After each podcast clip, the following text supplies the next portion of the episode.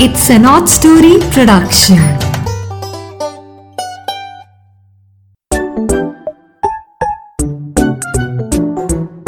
Hello बच्चों।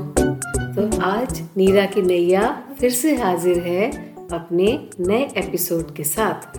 और इस बार हम आपसे बात करने जा रहे हैं अपने इंडिया के स्टील मैन श्री रतन टाटा जी के जीवन के बारे में। और ये क्यों हम बात कर रहे हैं? क्योंकि ट्वेंटी थर्ड दिसंबर को श्री रतन टाटा जी का जन्म दिवस होता है बर्थडे होता है। सो so, हम भी उनके बर्थडे पे आज उनके एक्सपीरियंसेस से कुछ बहुत बढ़िया ज्ञान के मोती अनमोल मोती चुन के लाए हैं। तो आपके साथ ये मैं शेयर करना चाहूँगी।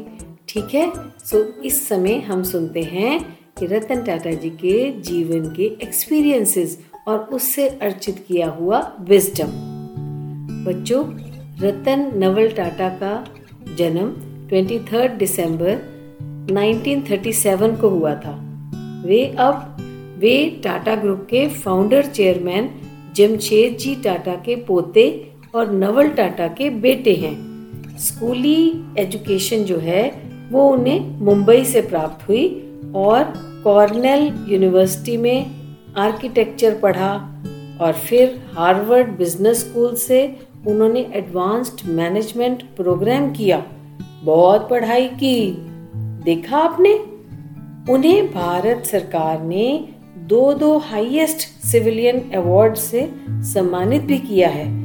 पहला था पद्म विभूषण और फिर मिला पद्म भूषण।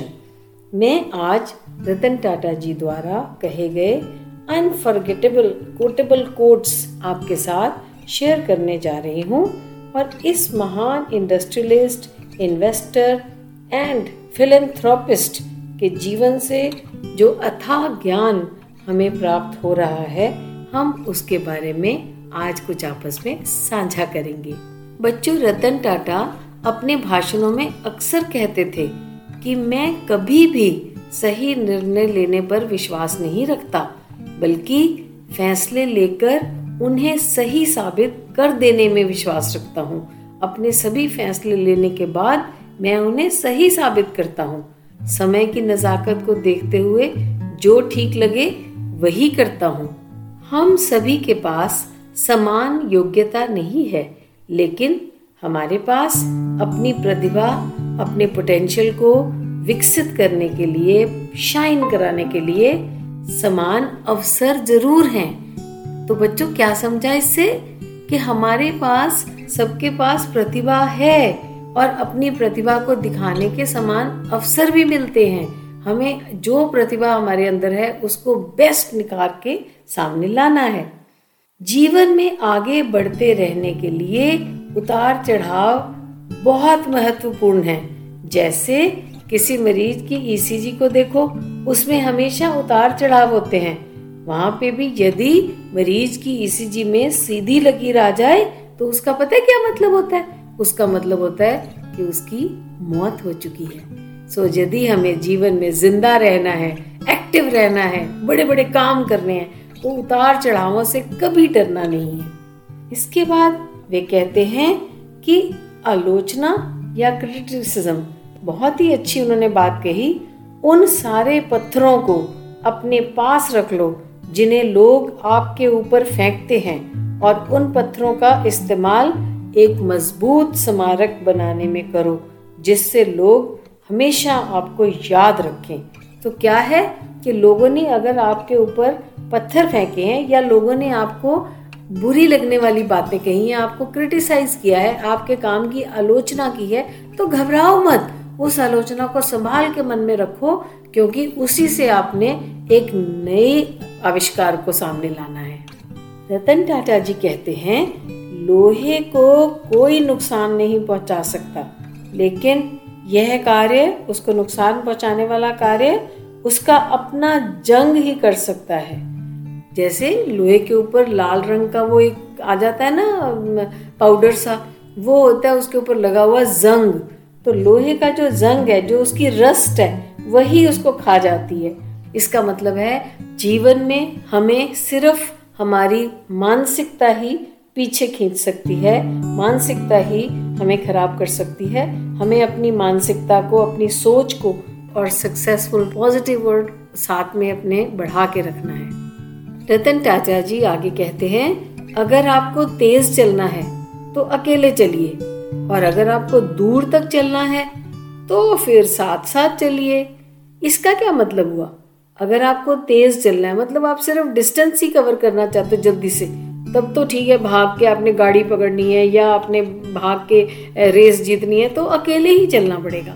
लेकिन यदि जीवन में आप दूर तक जाना चाहते हैं, या इसका मतलब है कि लाइफ में बहुत प्रोग्रेस करना चाहते हैं, बहुत बड़े आदमी बनना चाहते हैं, तब आपको टीम वर्क ही हमेशा साथ देगा। जो भी काम आप करेंगे, अपनी टीम को साथ लेके करेंगे एक्चुअली वो बिजनेसमैन थे। तो ज़्यादा ध्यान उनका बिज़नेस पे होता था। और ये बिजनेसमैन के लिए बहुत बड़ा नुस्खा है कि टीम बना के चलो। टीम वर्क में आपको हमेशा फ़ायदा होता है।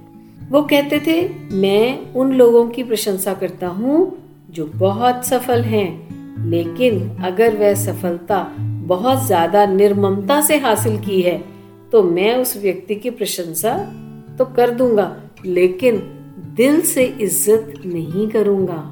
जिन जीवन मूल्यों और नीतियों को मैं जीवन में जीता रहा, उसके अतिरिक्त मैं जो संपदा अपने पीछे छोड़ना चाहता हूँ, वह यह है कि आप हमेशा जिस चीज़ को सही माने, उसके साथ डट कर खड़े रहें और जहाँ तक संभव हो, निष्पक्ष बने रहें। फेयर जस्टिस से बढ़कर इस दुनिया में कुछ नहीं है। रतन टाटा जी आगे कहते हैं, हो सकता है कि मेरे फैसलों से कई लोग दुखी हो, लेकिन मैं उस व्यक्ति के रूप में पहचाना जाना चाहता हूँ जिसने कभी किसी भी परिस्थिति में सही काम को सही ढंग से करने के लिए कोई समझौता नहीं किया। सो कॉम्प्रोमाइज कभी नहीं किया लाइफ में सही काम को सही ढंग से करने के लिए। हमेशा सही काम किया, इसलिए कईयों को मेरा फैसला गलत भी लग सकता है, लेकिन सच कहना कड़वा होता है। मैं भारत के भविष्य और इसकी क्षमताओं को लेकर काफ़ी आशावादी हूँ। भारत एक महान देश है। इसमें बहुत पोटेंशियल है, बहुत क्षमता है। ये बहुत बड़ी बात है बच्चों, रतन टाटा जी ने जो कही कि भारत में बहुत पोटेंशियल है और उसी भारत के आप भी नागरिक हैं। तो आप में भी बहुत पोटेंशियल है। भारत की तरक्की आपके हाथों में है। जितनी तरक्की आप अपनी करेंगे, उतनी तरक्की भारत की तरक्की होगी। और जो भी तरक्की अपने लिए भी करनी हो, वो स्वार्थ से भरी हुई नहीं होनी चाहिए, निस्वार्थ होनी चाहिए। उस तरक्की में देश की तरक्की शामिल होनी चाहिए। आगे रतन टाटा जी कहते हैं, हर व्यक्ति में कुछ न कुछ विशेष गुण और प्रतिभाएँ ज़रूर होती हैं। इसीलिए प्रत्येक व्यक्ति को अपने अंदर मौजूद गुणों और प्रतिभाओं को पहचानना चाहिए और उन्हें सदा विकसित करते रहना चाहिए। वह व्यक्ति जो दूसरों की नकल करता है, कुछ समय के लिए तो सफल हो सकता है, परंतु जीवन में बहुत आगे नहीं बढ़ पाता। जो किसी की नकल करके कोई काम करता है बच्चों, वो नकल में भी तो अकल चाहिए होती है। सो वो नकल करके ना थोड़ी सी उसकी कॉपी बना लेता है, लेकिन वो कॉपी ज़्यादा देर तक नहीं चलती। पर अगर आपके अंदर से क्रिएटिव ओरिजिनलिटी निकले। बहुत ही आप ओरिजिनल काम करो, कोई खास ऐसा काम करो जो आप ही ने सोचा है। फिर आप उसको और आगे बढ़ा सकते हो। आपकी क्रिएटिविटी की कोई सीमा नहीं है। रतन टाटा जी, और भी बातें बताते हैं, जिसमें एक है, किसी भी कार्य को पूर्ण करने की समय सीमा होनी चाहिए, और वह ही कार्य करना चाहिए, जिसे करने में आपको आनंद आता हो।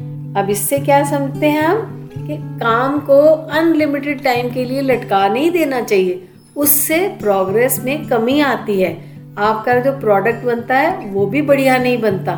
अनलिमिटेड टाइम नहीं देना चाहिए किसी काम को। एक समय सीमा बांधनी चाहिए, एक टाइम पीरियड सोचना चाहिए कि हमें ये कार्य कितनी देर में खत्म करना है। जितना आपने काम का टाइम सोचा है, उसी टाइम में उसको खत्म भी करना है।